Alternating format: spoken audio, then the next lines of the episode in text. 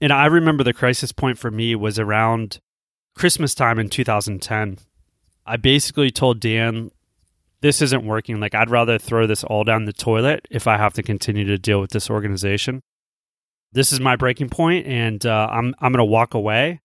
Or I think that we should try and buy our partner out. I put up the Tropical MBA website, which was essentially like, come work for me. I'll teach you how we built this business. We'll pay you a thousand bucks a month, and I'll also help you with your projects. And that was the idea of starting to get people that were listening to the podcast involved in our day to day business. Hey, podcast listener, even if you are alone in your entrepreneurial journey, know that today, right now in your earbuds, you are joined by thousands of entrepreneurs from all around the globe seeking to grow better, more profitable location independent businesses. If you'd like to learn more about what we do and download our entire back catalog, check out tropicalmba.com.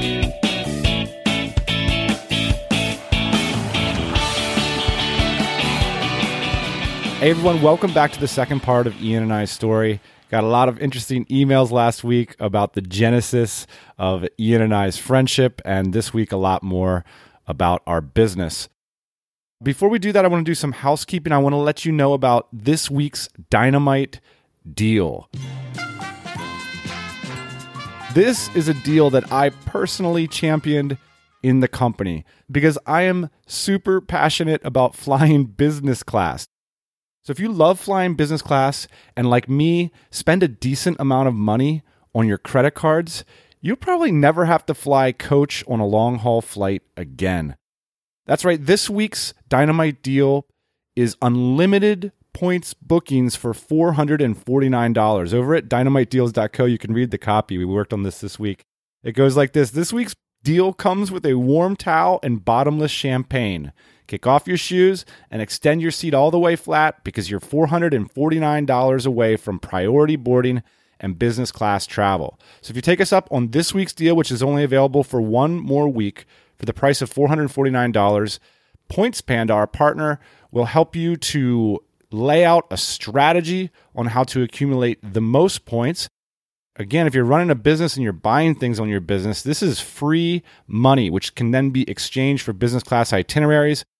For me personally, I find it a pain in the butt to turn those points into business class itinerary. So with Points Panda, you're just an email away. Say, hey, Points Panda, I want to fly from here to here on this date. Let's get it done. That's the idea behind this week's Dynamite deal available for one more week over at dynamitedeals.co.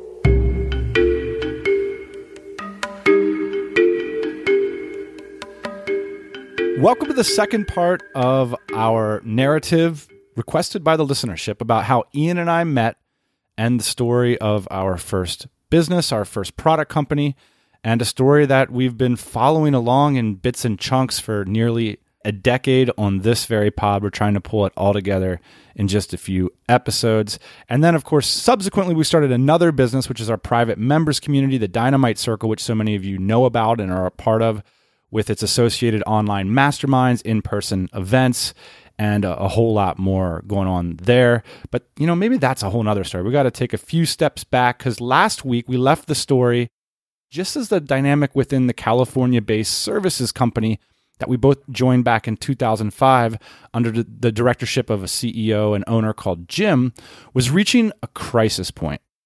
So Ian was facing an increasingly hostile environment as he tried to grow our joint vision, designing and manufacturing a range of products that the three of us owned the intellectual property for outright. And those were, at the time, valet parking products like storage boxes for keys and, of all things, high end cat furniture.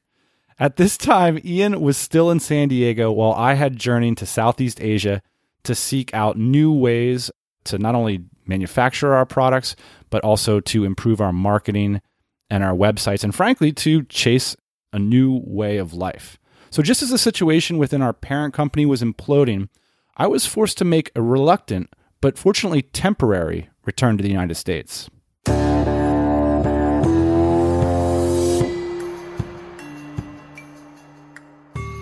In 2008, after the financial crisis, it's clear that this Vietnam adventure is not going to work out. But, you know, remember, I'm still, you know, a third owner of this company that Ian's running, and I'm working as a consultant for Jim. So I'm like, man, I got to consolidate, rally the horses. I'm flying home.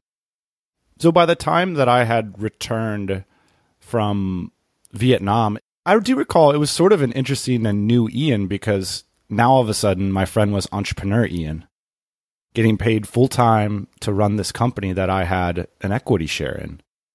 Meanwhile, I'm getting paid from a few different sources to do SEO consulting, and I'm not getting paid from Ian. Instead, I'm you know, letting what would be my salary go back into the company so it could ultimately grow and sustain all three of us. That was sort of the idea. That turned out to be a really challenging and long road, as any entrepreneur would know. I forget the exact date, but at some point we, you know, hired our first full time employee, this guy named Alistair, and that was sort of my salary, right? And instead we were like, no, we should use this money to bring in somebody who can grow the business in 2008 2009 the the business was doing quite well. We had paid back all of our debt i think at that time back to our partner jim. He had given us an, an initial loan to buy the first inventory run and obviously shared some other resources with us but we had paid back that debt pretty fast. Also considering it was like in the middle of a major recession. So you know i didn't know much about macroeconomics. I still don't but i did know enough i thought to feel pretty confident like the whole world is kind of melting around us and this business is going up. And I was feeling all the confidence in the world in the business. I had a, a whole sheet full of new products that I wanted to develop. And so I was just trying to figure out, hey, how can we grow this thing as, as fast as possible? A few important things happened during that time. The first is that we started the podcast.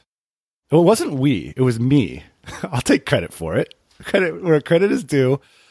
I had been listening to these other podcasts that had inspired me and I had listened to nonstop while we were starting this business.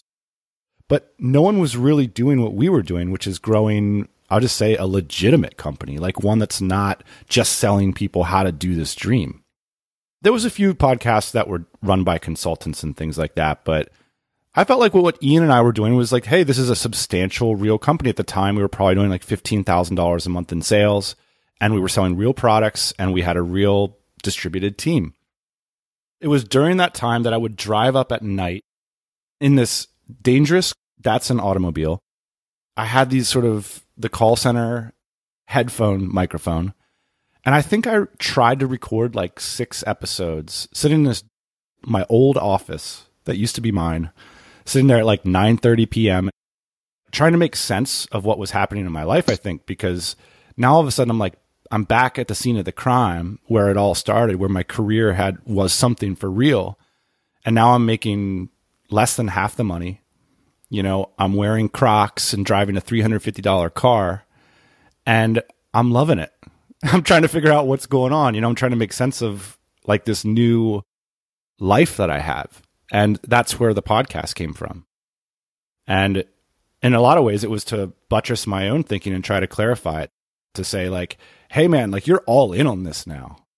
You gave up on a good shot at the other path.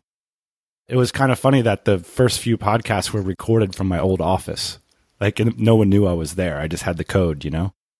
I think I probably recorded four or five episodes that nothing happened. I, I deleted them. And then finally, I kind of came on this episode that I felt okay about. And uh, I put the website up and that was going to be like something that I did. How Ian got on the show was sort of interesting. I don't know if he really wanted to do a podcast at the time. I just think he wanted to be involved. He just saw that it was something cool. Like, that's the way I read it, you know? He would always like be around and be like, hey, man, you know, and so by the third or fourth episode, I think in the time in my mind, I was thinking, you know, Ian's the product guy. I think I was ambivalent about whether or not the show needed Ian's perspective. You know, my perspective should do. but I do remember sitting down for the third episode now because I had done, you know, five deleted podcasts and two real ones. I was like the expert, like coaching Ian along on how to do this podcasting thing. And it became really clear. Like within the first 10 episodes, I was like, I can't even believe I thought I was going to do this alone. From then on, it was like, you know, Ian was the co host. For me, the podcast experience was it was exciting, it was fun, but it was also like very confusing because Dan is like a guy that has all the confidence in the world when it comes to talking. And me, not so much, especially in, in the beginning. So I really felt like a lot of pressure to sound smart, to sound like I knew what I was talking about. And I'd really have to think on my feet. And so, like, I'd say for like the first couple years, it was like a very uncomfortable situation for me. And if you go back and listen to those shows, I'm sure you can hear it in my voice. Like, I'm trying to pull together all my thoughts. I'm trying to sound like I know what I'm talking about. And uh, I'm doing it in a microphone. Although, like, I appreciated the exercise and I like knew it would be valuable someday. I was very nervous and I, I felt very bad about most episodes after we recorded them. In fact, so bad, like, I didn't even want to listen to a lot of them. You know, at first, I wasn't sure quite what to think. Like, I kind of thought of it as like a vanity project. As things progressed, like, I really started to see it as a serious network. Dan was starting to meet people and we were starting to interview people on the podcast that I thought were really interesting and doing similar things as us. And I thought, like, you know, there's no way I would meet these people in San Diego hanging out in the warehouse. So it was starting to become interesting that he was starting to network in a way that I, I didn't know was possible. Meanwhile, tensions at the San Diego based company had come to a head. So, the reason in 2009 there was this very hostile environment around the company was we were still using all of the resources that Jim had offered us as part of the partnership deal. And one of those resources was office space. Another was warehouse space. Another was relationships with these factories. I mean, Ian was basically in the office that he had quit from. This company was like sort of birthed from the original company. And it was sitting right there in the midst of it. And it was like this forsaken child. My sense for what Ian went through during that time was absolutely remarkable that he got through it and put up with it. But it must have been horrible. So, to talk about what was happening, the environment under which all of these deals were cut to share the warehouse, to share the office, to, you know, we're all going to get rich off of this thing. That was a 2007 environment. Fast forward to 2010, and the whole industry is recovering. It's on its knees. Jim is taking huge lines of credit and loans in order just to keep his company afloat. Meanwhile, Ian runs a product business. This is part of the reason we talk about starting a product business all the time. He had low overhead, he was good with the books, he was running a disciplined company but he continued to demand what I and Ian and myself felt was a fair interpretation of the deal, which is look, like you're in this deal to supply resources, but the tension got really, really high because Jim's company is big and important to him uh, and a lot of people that or work for it, and it's on its knees. Meanwhile, you got this forsaken child company that's got this sweetheart deal taking resources from the herding company and it's doing pretty good. It's not at scale to pay all its founders, but it's from a P&L perspective, this is a company that's performing well. So this set the context for the breakup. You know, I was at a moment for other reasons trying to figure out like what I was going to do. And I certainly wasn't going to come back and work in a toxic environment for a company with feuding founders. That company, said company, can't even pay them. I am not the smartest entrepreneur in the world, but I'm not that dumb. And I remember the crisis point for me was around Christmas time in 2010, where I basically told Dan, this isn't working. Like, I'd rather throw this all down the toilet if I have to continue to deal with this organization. This is my breaking point, and uh, I'm, I'm going to walk away. Or I think that we should try and buy our partner out. I wrote an email to Jim in December of 2010. I would consider it the most important email I've ever written in my career. And I basically laid out what I felt to be this future Basically, I'm not going to work for this company for the next however many years. It's never going to pay me any money. Basically, my point was is like I'm willing to like walk for this very small number. It wasn't a lot of money for all the work we had put into it, but at the time it was honest and true. Yes, Dan ultimately sent the email to our third partner. We discussed it at length together, I'm sure, for, for several days. Dan had an interesting position in that relationship in that he kind of had to like toe both lines. He was basically friends with both of us in a way. So he was always like pretty careful in terms of like how he approached things and and I really appreciate that because I don't think I would have initially been so diplomatic in that email. If I'm being honest, Ian and I were in cahoots so deep on this thing. Jim held on to this relationship that me and him had had, which is right hand man. I think Jim saw me as a as a kid that was full of piss and vinegar. It's like ready to light the world on fire. And in a lot of ways, I think he appreciated that because I'm sure that there's some of him that was wanting to do that too. But also, I think he probably saw me as like a disruptor. I think that Jim probably always saw me as the product designer that asked for too big of a raise, which is what I did at his company. You know, I think that that meeting probably scarred him in a lot of ways and, and probably a lot of other unsavory things I may have done. But yeah, I think he probably always saw me as as a product designer. I think he probably didn't see me as an entrepreneur and certainly not as an equal. He had this uh, organization that he'd bought, and so he had some. I think he had some debt on the line, and for sure the the organization had a lot of ongoing capital requirements. So this was like not an easy business to run or to make good, but he was doing it. I mean, he would be on sales calls all day. I really admired him for that, just in terms of like how he was pushing what I saw to be like a not so great business forward. I admired him for that, but then at the same time, I think he probably had a lot more to lose than I did. The deal got done pretty quick. I think everybody wanted an emotional separation from all the bullshit we've all been putting up with.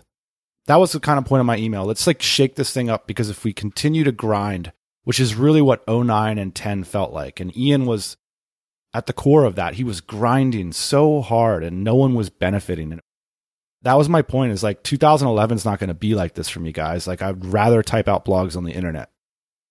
And it was in my mind, definitely. I'm totally fine with the blog thing or whatever it was I was going to do on the internet. And Jim's a big person, right? Like, so, I mean, these disagreements shouldn't show him in any kind of negative light. I mean, he mentioned right away, like, I think you guys deserve this opportunity. You know, he was generous about it.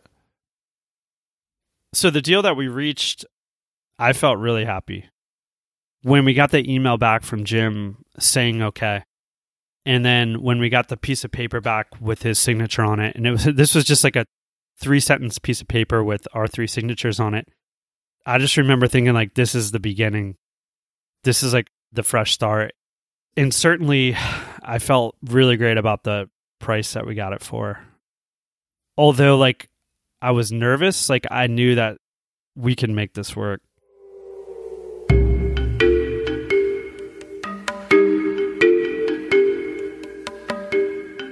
I'll never forget the feeling of I mean, I've had a lot of exciting moments in my career, but there was this moment in January of 2011. It was early January. It was New York City. I was there with my friends for New Year's Eve. And I remember just like walking around the streets of Brooklyn, having done this deal. Ian and I are talking every day at this point, so I'm sure we were excited about it together. But I, I just remember this afternoon walk by myself I was definitely listening to some hip hop music in my earphones, thinking, like, your life is all yours now. That was the emotion I was like reveling in. It's like, it's all on you. It was that moment that it made it emotionally so much easier for me to be an equal with Ian.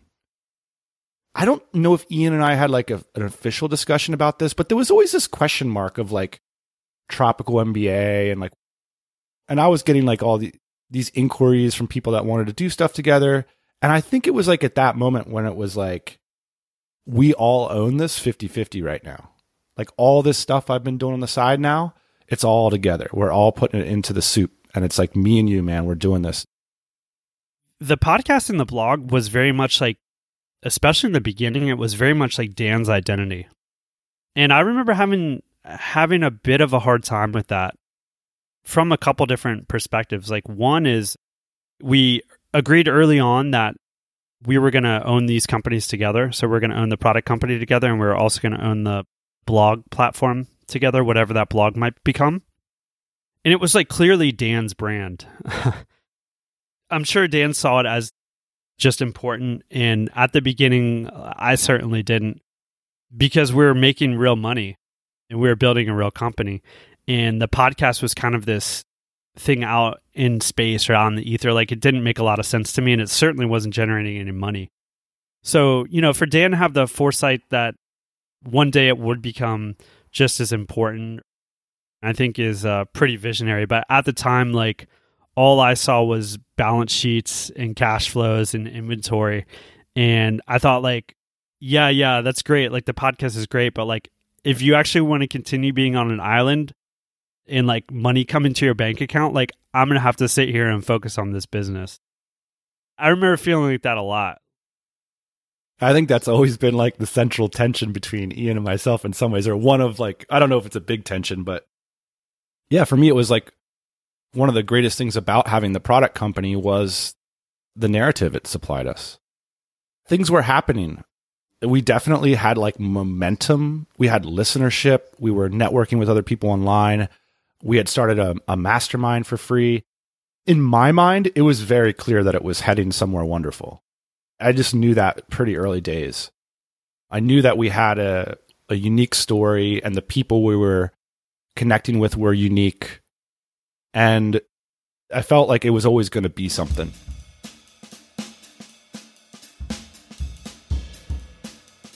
You want to rank higher in Google? You got to get in touch with today's sponsor, smashdigital.com. That's right, it's Travis Jamison's amazing SEO company, which provides SEO services, link building, and for TMBA listeners, personalized mini audits. Here's Travis in his own words. We can take a look at your site from what Google sees. So we can see how it's structured. We can see the links that you have. And in a short few minute video, can add a ton of value to a lot of people's sites. Even if you're pretty advanced at this stuff, well, hey, that's going to make our job easier. We can say the specific things of probably what you need to do. Or if it's, you know, a site that's whew, got a long ways to go, which we've seen some of, then we can kind of, you know, steer them in the big picture direction of, of how to improve stuff. Or even just give them stuff to read. But the, the videos just kind of like cover all that stuff. Travis has long been a trailblazer in the SEO field, not just regurgitating Google's best practices. They call it SEO with skin in the game. That's using the same strategies they're using on Travis's personal portfolio of businesses on their clients. So check out an SEO company that's zigging when everybody else is zagging. Get in touch with the team over at smashdigital.com.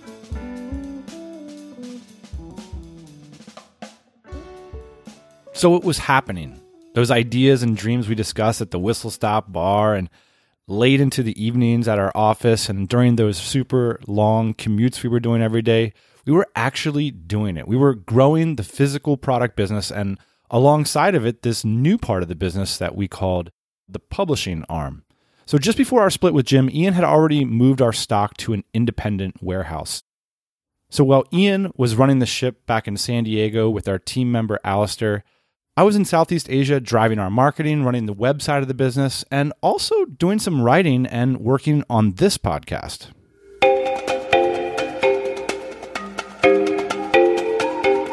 The moment that was important was when I had met a developer that I thought was our guy. You know, he had worked at a major newspaper in Manila doing their content website and in the same framework that our e-commerce store was on at the time. It was called Drupal. And hiring developers for Drupal in California, America, Europe, very expensive. Now this guy's sitting there saying, "Well, I'll do it for you for a $1,000 a month. The first time I heard that, I was like, whoa, that's like way more than I was expecting to pay. But on the other hand, his skills were really high level. You know, he had worked at this national newspaper. And so we hired him.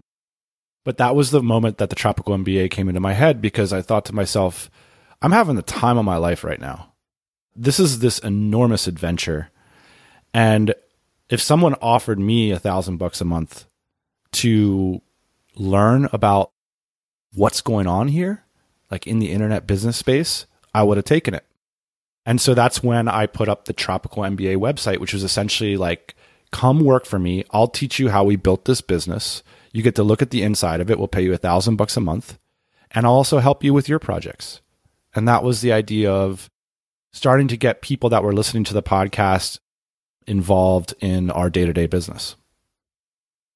In terms of the first internship at the Tropical MBA, Dan was always kind of like, he had this idea that we could get people to work for us for basically free or cheap to grow our product business.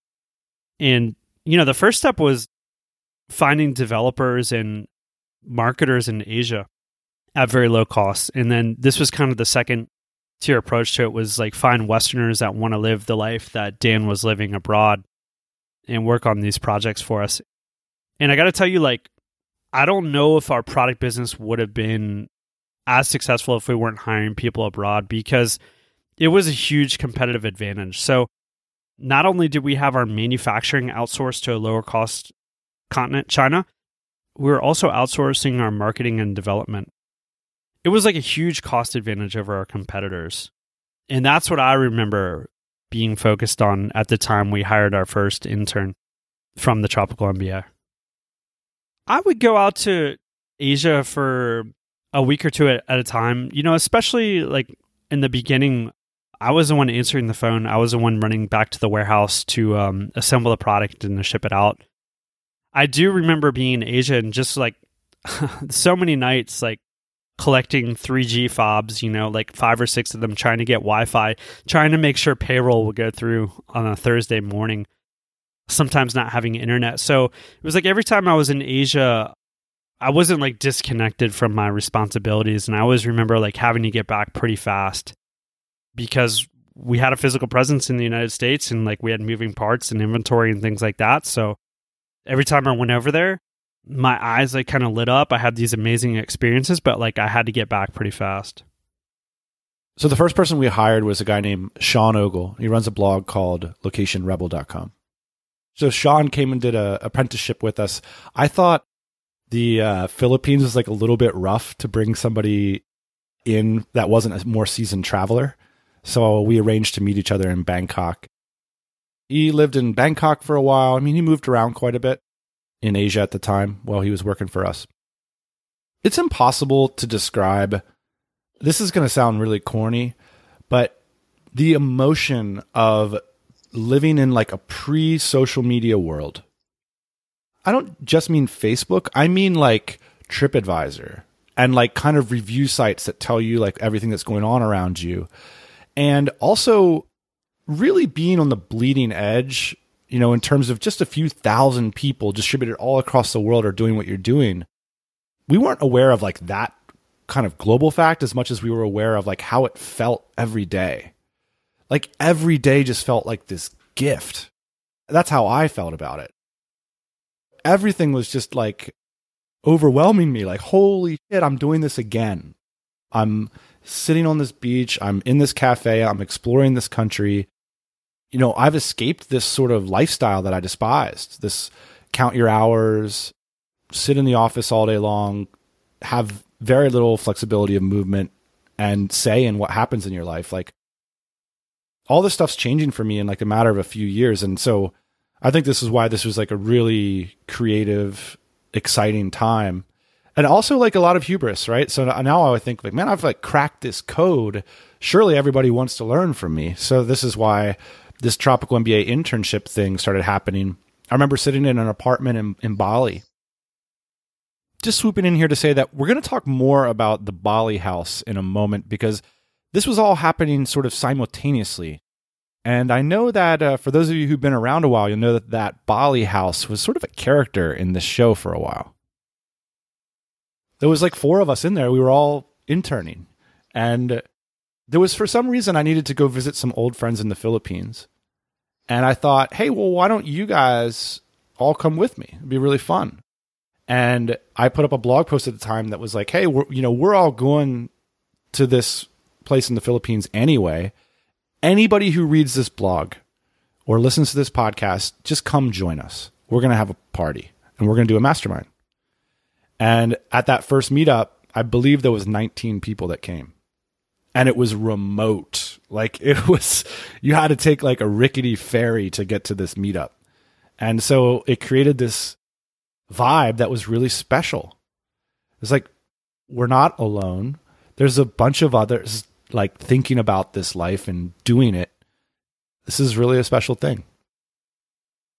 What I remember most about the first meetup in the Philippines was it was kind of the first time that I realized so many people were in a similar position as us. Most of the people there were living in Asia, so I still kind of felt like an outsider because we had this like physical product business in California. At the same time, like everybody thought it was really cool. I remember what we were up to and the fact that we had this physical business. Meeting all these people, I remember like another thing came out of it, which was they all wanted to stay in touch after the meetup. And we're trying to figure out how to do that. I remember sitting on the porch of that resort and installing a piece of software that was basically our first forum. It was a way for us to all keep in contact. And then I remember Dan and I kind of like chuckling together, like, oh, this is a, this is an interesting business. And so it was born and still exists today our private community for founders of location independent businesses, the DC or Dynamite Circle. The strategy at the time was basically like, we've got something really special here. We all more or less know each other by one or two degrees of separation, something that is still true of the community today. So long as you qualify and we think you're cool, we're going to let the first 100 people to join this special party, they're going to join for free. And once we get, you know, number 100 in the door, the paywall is going to go up and we're going to charge quarterly to be a part of this amazing new group that we've created. The name the Dynamite Circle is a historical accident and in retrospect, I wish I would have maybe taken a little bit more time on it, but we had had a company that was like a holding company at the time called Dynamite Publishing. The idea was that all of this web marketing business we were doing was eventually going to be under this umbrella company called Dynamite Publishing.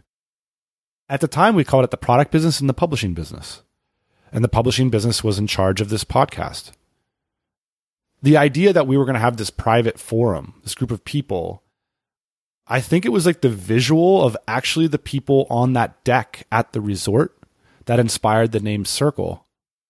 All 19 of us were in a circle, all looking at each other. And it was like just put two together, and that was the end of it.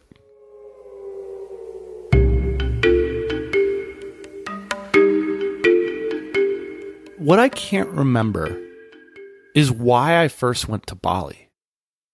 It may have been an email from a listener, but I remember the effect it had on me and how beautiful and wonderful it was to be there. One thing led to another. I mean, it was kind of like co living at times with these interns. And I just thought, man, it's really affordable to get a pretty stunning home in Bali we could use the free rooms as an incentive for people to come out and work and mastermind with us. That's exactly what happened. I remember calling up Ian and I found this villa. Right now, I mean, the difference in pricing between 2012 when we were the year we were in this Bali villa and as we speak today in 2019 is extraordinary. I mean, it would be unthinkable that we could do this nowadays in this area in Seminyak. But Somehow, for $17,000 a year, we got a five bedroom villa with a gardener and a housekeeper, a beautiful Zen garden, a huge pool with a cabana. And it did turn into this place where we would host parties, attract people, even on like entrepreneurial pilgrimages. People would quite literally show up and knock on the door. What I remember about this villa in Bali was Dan asking me if we could spend $25,000 upfront to pay for this thing. uh, and I just remember it was like the first little bit amount of money that we had and this is how he wanted to invest it and I just I just remember kind of thinking like is this for your lifestyle? Is this for the company? Like which one's more important here? He got the villa and it was pretty spectacular. And some of the things that happened at that villa were pretty spectacular. And some of the people that we met there, we still know today. And some of those people have gone on to grow great businesses and become great friends. It was one of those investments, and this is like a Dan investment, you know, it was like one of those investments that like most people can't see, myself included, until it's all over. And then it's like a memory that's made for life. Now, in terms of the ROI, like that's also like a Dan investment. Like it's it's very hard to discern like what the actual ROI was. Like there's a lot of like smoke and mirrors around that. But is it something that we'll remember forever? Is it something that did change our business? Yeah. At the time it wasn't totally clear how the DC was going to proceed. There was people meeting up all the time, sort of on their own volition. You know, the, the forum was small enough at the time and so many of us were so highly mobile and just bouncing around all the time that you were just a forum post away from having a meetup. And it's still the case today with a large group of the community. And I remember there was this brainstorm moment. I mean, we would sit around late into the night and we would kick around business ideas in the living room.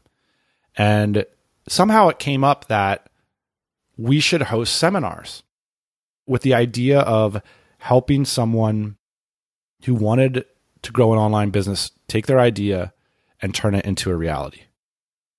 But I remember just sort of jumping on the podcast the next day, all excited from this like late night conversation. And I pitched it to Ian more or less live on the show. And it just sort of felt like a no brainer.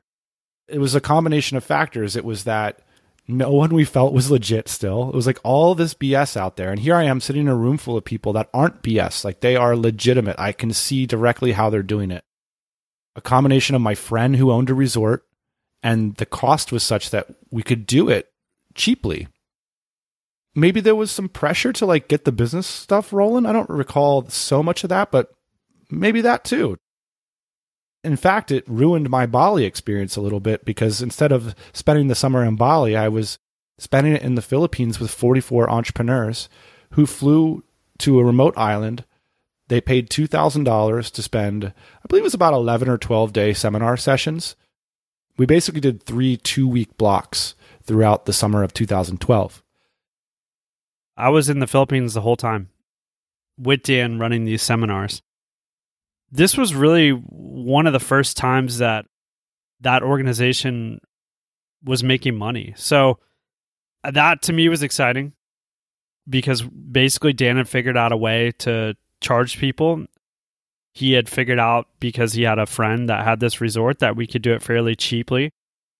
For me, it looked it was starting to look like a real business. Like it was starting to look like, hey, we might have something here. But you know, the logistics involved and like the personalities involved, quite quickly like figured out like number one, this is like a very difficult business, and number two, help, I'm stuck with these these 20 people for two weeks many of who don't really want to be here anymore. Now, that being said, like actually met some really great entrepreneurs during those two sessions, people that are still kind of around uh, and doing great things. But there were a couple people that came to these events that had difficult personalities that we were basically stuck on a, on a deserted island with for two weeks. As someone who spent the majority of his career selling hard goods products, selling experiences is, is a whole different ballgame. And selling experiences is all about setting expectations. And so here I am, like, all of a sudden, like, I'm very comfortable with this fringe lifestyle, right? I'm living out of a backpack for a couple years at this point. I mean, I'm not just Pharaoh at this point. Like, I am totally out of Gen Pop. So the idea to me that people would mind, I don't know, not having warm water in their hotel room doesn't quite occur to me because part of my assumption at the time was, well, like the only people who would ever buy something like this would clearly like love all that stuff. That's the whole point, right? people complain about everything, and they kind of had the right to. The food was not health conscious. Remember on the sales page that we wrote for this retreat, it was like this entrepreneurial gathering. We're going to present a bunch of ideas. By the end of it, you're going to have a business. All that was true, but like health foods available and like paleo options and all this stuff. And it was clearly something that like I'm sure he like ran it by the resort to like ask and then they just kind of like shook their head. I'm imagining like oh yeah sure we'll we'll do paleo or whatever and like dan never followed up on it. So you know when people got there they were expecting like health conscious food and paleo food and all this and it was just basically like whatever they could bring over on the boat and cook up like that's what we ate. And i thought it was delightful because these were a lot of dishes that i'd never had before but i'm sure a lot of people came to this uh, with different expectations because it was clearly laid out in the sales page what type of food they would be getting. I felt like the overall satisfaction level that our students had with us wasn't in line with how much I felt like we had to put into it for a variety of reasons. I mean, one is that people have a lot of different standards for how they want to live their lives for two weeks. Two is if I'm being quite frank, I felt like I was a babysitter a lot of times, or maybe some of my customers felt like they were babysitting me. But this idea that, you know, all of a sudden, like everything's on the table, you know, like we're talking about pretty deep issues. Some people sort of figured out by the end that they didn't want to be an entrepreneur. People were at different positions in their life and business. So I say all these things to, I guess, to be funny because if there's a problem in, in this, like you're really exposed to it. And for that reason, it was wonderful. And ultimately, I would consider these sessions to be a success for sure. But I think it's pretty easy to imagine, you know, the idea that you're going to live with people like in close quarters, eat every meal with them, grow a business in two weeks is only an idea that could have come from a very stupid 20 year old. So, although the seminars in the Philippines, I feel like it didn't meet some people's expectations. There were a few people that built substantial size businesses off those weeks. We saw the power and magic when entrepreneurs get together because you know a lot of these entrepreneurs they were like in the same position we were where uh, they're like very lonely you know and they were trying to find their tribe and they were trying to explain these problems that they were having and they were looking for solutions we saw that power but i think we realized quickly like we didn't want to be gurus number one because uh, these events were a lot of us like presenting our ideas and what we had learned. And that didn't seem like a good fit for our personalities. Like we didn't want to find ourselves in a position where we were ultimately responsible for their success. And so we started to think about just throwing events basically just throwing big parties for entrepreneurs. Bangkok seemed like a good idea.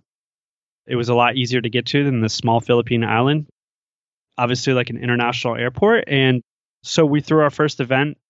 It was at the Aloft in Bangkok.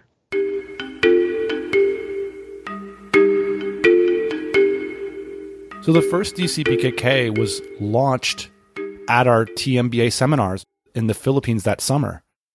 The idea was like we would have these brainstorms and meetups, and then everybody would kind of put in their headphones and go launch something. And I was working alongside with the customers. So our idea was, well, what if we did this meetup in Bangkok? Yeah, I remember like it was an instant positive reaction. The first event had 85 attendees, and our keynote speakers were Derek Sivers and Simon Black of sovereignman.com. And it was one of these things where you're going from this like really trying, exhausting summer where we're all trying to do like the hardest thing in the world, which is start a business in a place where the internet sucks. And then you fast forward to this one weekend in Bangkok. Everybody pays like 150 bucks. They stay in an awesome hotel. They see these world famous entrepreneurs. There's only 85 of us, so we all get to know each other. And it was a breakthrough moment for me because I was just like, man, this is like so much easier people are just loving it. Like, I mean, people are coming up to me all weekend saying how this is a life changer, expressing the most profound sense of gratitude that I've ever felt, like in a professional way. And that was definitely a light bulb moment for me. I was like, this is the ticket right here. In the beginning, I think what people latched onto at these events was that they weren't alone. this was like still very new territory, like people running online businesses. Like you couldn't just reach out to people on Facebook groups and say like, "Hey, who's in town? Want to catch dinner and talk about my business?" Like we were all on our own little islands. And so when we all got together in Bangkok, it was like basically a lot of affirmation for people that they weren't doing this alone. And the content was kind of like secondary. I mean, I remember in the beginning, like, you know, there's a lot more people telling like really vulnerable stories about like what was going on in their business, breakups, problems that they were having. And like everybody was just like really foaming at the mouth for this type of information because it was the struggles that they were also going through. And so that was a lot of what the early events were were about were people just sharing their personal experiences growing these businesses by themselves and then eventually like it, it started to become more than that you know it started to become like hey here are the things that i'm learning i want to share them with you in terms of like tips and tactics and here's some of the things that i'm seeing on the internet here's trends but then also there started to become like a lot of partnerships and there started to become like a lot of relationships built at these events. Like people were meeting each other and then they were becoming business partners or they were exchanging ideas or information or money. And so it really started to become a place where people could come and like get immediate value from. Yeah, so DCBKK, the current version of it, you know, 8 years into it, feels and looks very much, you know, it still carries that original vibe, which is, I think for a lot of us, DCBKK feels like a weekend out of the year that is fun. It's a chance to maybe up your lifestyle a little bit. Like that was definitely in the room that first year. Like, hey, let's up level. Let's not stay in cheap, affordable places. Like, let's go to this good hotel at, to be around each other in that environment. Let's make sure everybody here is like legitimate let's be humble and like try to help each other all out. That was sort of like that vibe that first year, that vibe of solidarity, that vibe of like no one's coming to this conference unless they're a total insider. And that's still how DCBKK feels today, like a conference for insiders. In fact, the DC, which now totals well over a thousand members, and the associated events and long, strong relationships grew from this very pod. And in some ways, the podcast became even more important to Ian when we sold that product business back in 2015, something we talked about in episode 303 titled Seven Things to Consider When Selling Your Business. I'm not going to lie, I've written a book about this called Before the Exit. It challenged us both. You know, we had sold this thing that had really bonded us for the better part of a decade and there was some questions there for a few years like what are you guys going to do next? What are you going to do? Um, before we started dynamite jobs people were constantly asking us you know like what are you guys going to do next? And sometimes that question was accompanied with another one which is have you ever thought about going your separate ways one of the things that i told dan actually pretty recently and i think this is like part of the reason why our relationship has sustained for over a decade now. Although like we disagree and although we don't have complete alignment on all issues, neither of us over the years has been willing to like say or do anything that would blow up the relationship. We've always been like really respectful of each other, and I think that that's why it's why it's endured. If I had to say like where the friction points with Ian and I have been over the years, I think that most notable thing is that there's not a lot. We've had some fights over money. Like the way Ian and I think about money is pretty different. This is idea of like the sower and the reaper that I always think about. Like Ian is the reaper and I'm the sower. So he always is concerned that I'm going to be overspending, which is true and then I'm going to be going out and like putting money behind things where it's not going to make any money. Ian's always very concerned about getting the ROI and making it drop to the bottom line. That's the creative tension I've often said to him, you know, when we've considered like, well, should we do our own thing? I was always like, dude, like, I'm not ready to do Wings yet. Wings was the band that Paul McCartney started after the Beatles broke up. And because in my mind, he wasn't arguing with John anymore about how to construct a great song. His songs got worse. And that's cool. Wings is still an okay band, but I was like, let's not do that. Like Ian and I have a really good creative tension. We do have these like different mindsets about it, but we're also able to see where the other one's coming from. I like that. It's caused a few arguments over the years, but it's also caused a lot of awesome debates. Because the other day he said something to me that like offended me philosophically. He was like, Your main drive is to be famous, and my main drive is to be rich. And I was like, Holy shit, dude. Like, we've been friends for 10 years. How do you, this is a total misunderstanding. and I was offended because if what you're going to say at the end of the day about why we do this podcast and like why we host masterminds and all that is because we want people to notice us, to me is like, what a letdown. Look at the opportunity here. It's not about people knowing who we are. It's about becoming an engine for the growth of this revolution. And in some ways, we had a hand in it, like back on the beach in 2012, that hundreds of these businesses exist because we talked about them in part. What if we could have a bigger role? You know, what if we can staff their teams? Like, what if we can grow their marketing? What if we can do all these sorts of other things? But for me, our hook into that whole thing has always been the pod. So that's why if the business is burning down, I'm running back in for the show. It's the one thing we're going to hold on to no matter what because it keeps us in the game. And the game is being a part of this revolution that we've witnessed firsthand over the last decade.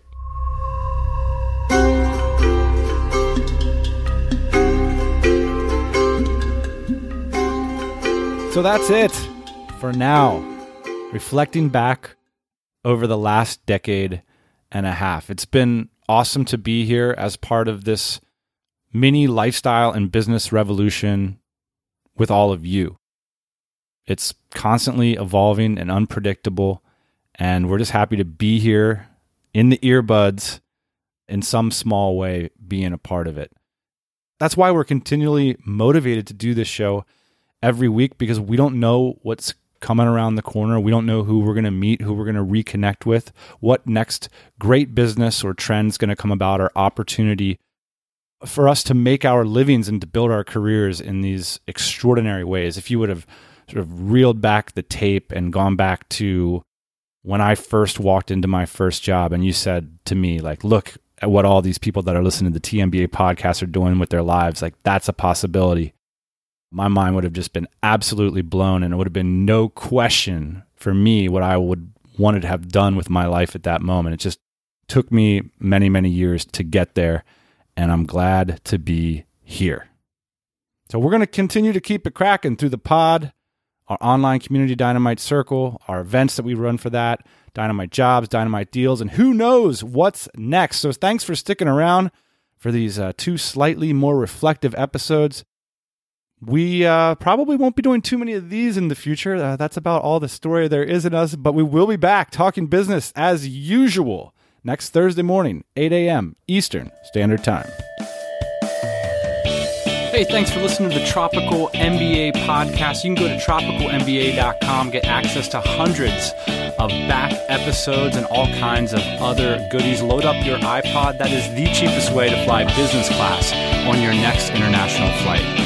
We will see you next Thursday morning, 8 a.m. Eastern Standard Time.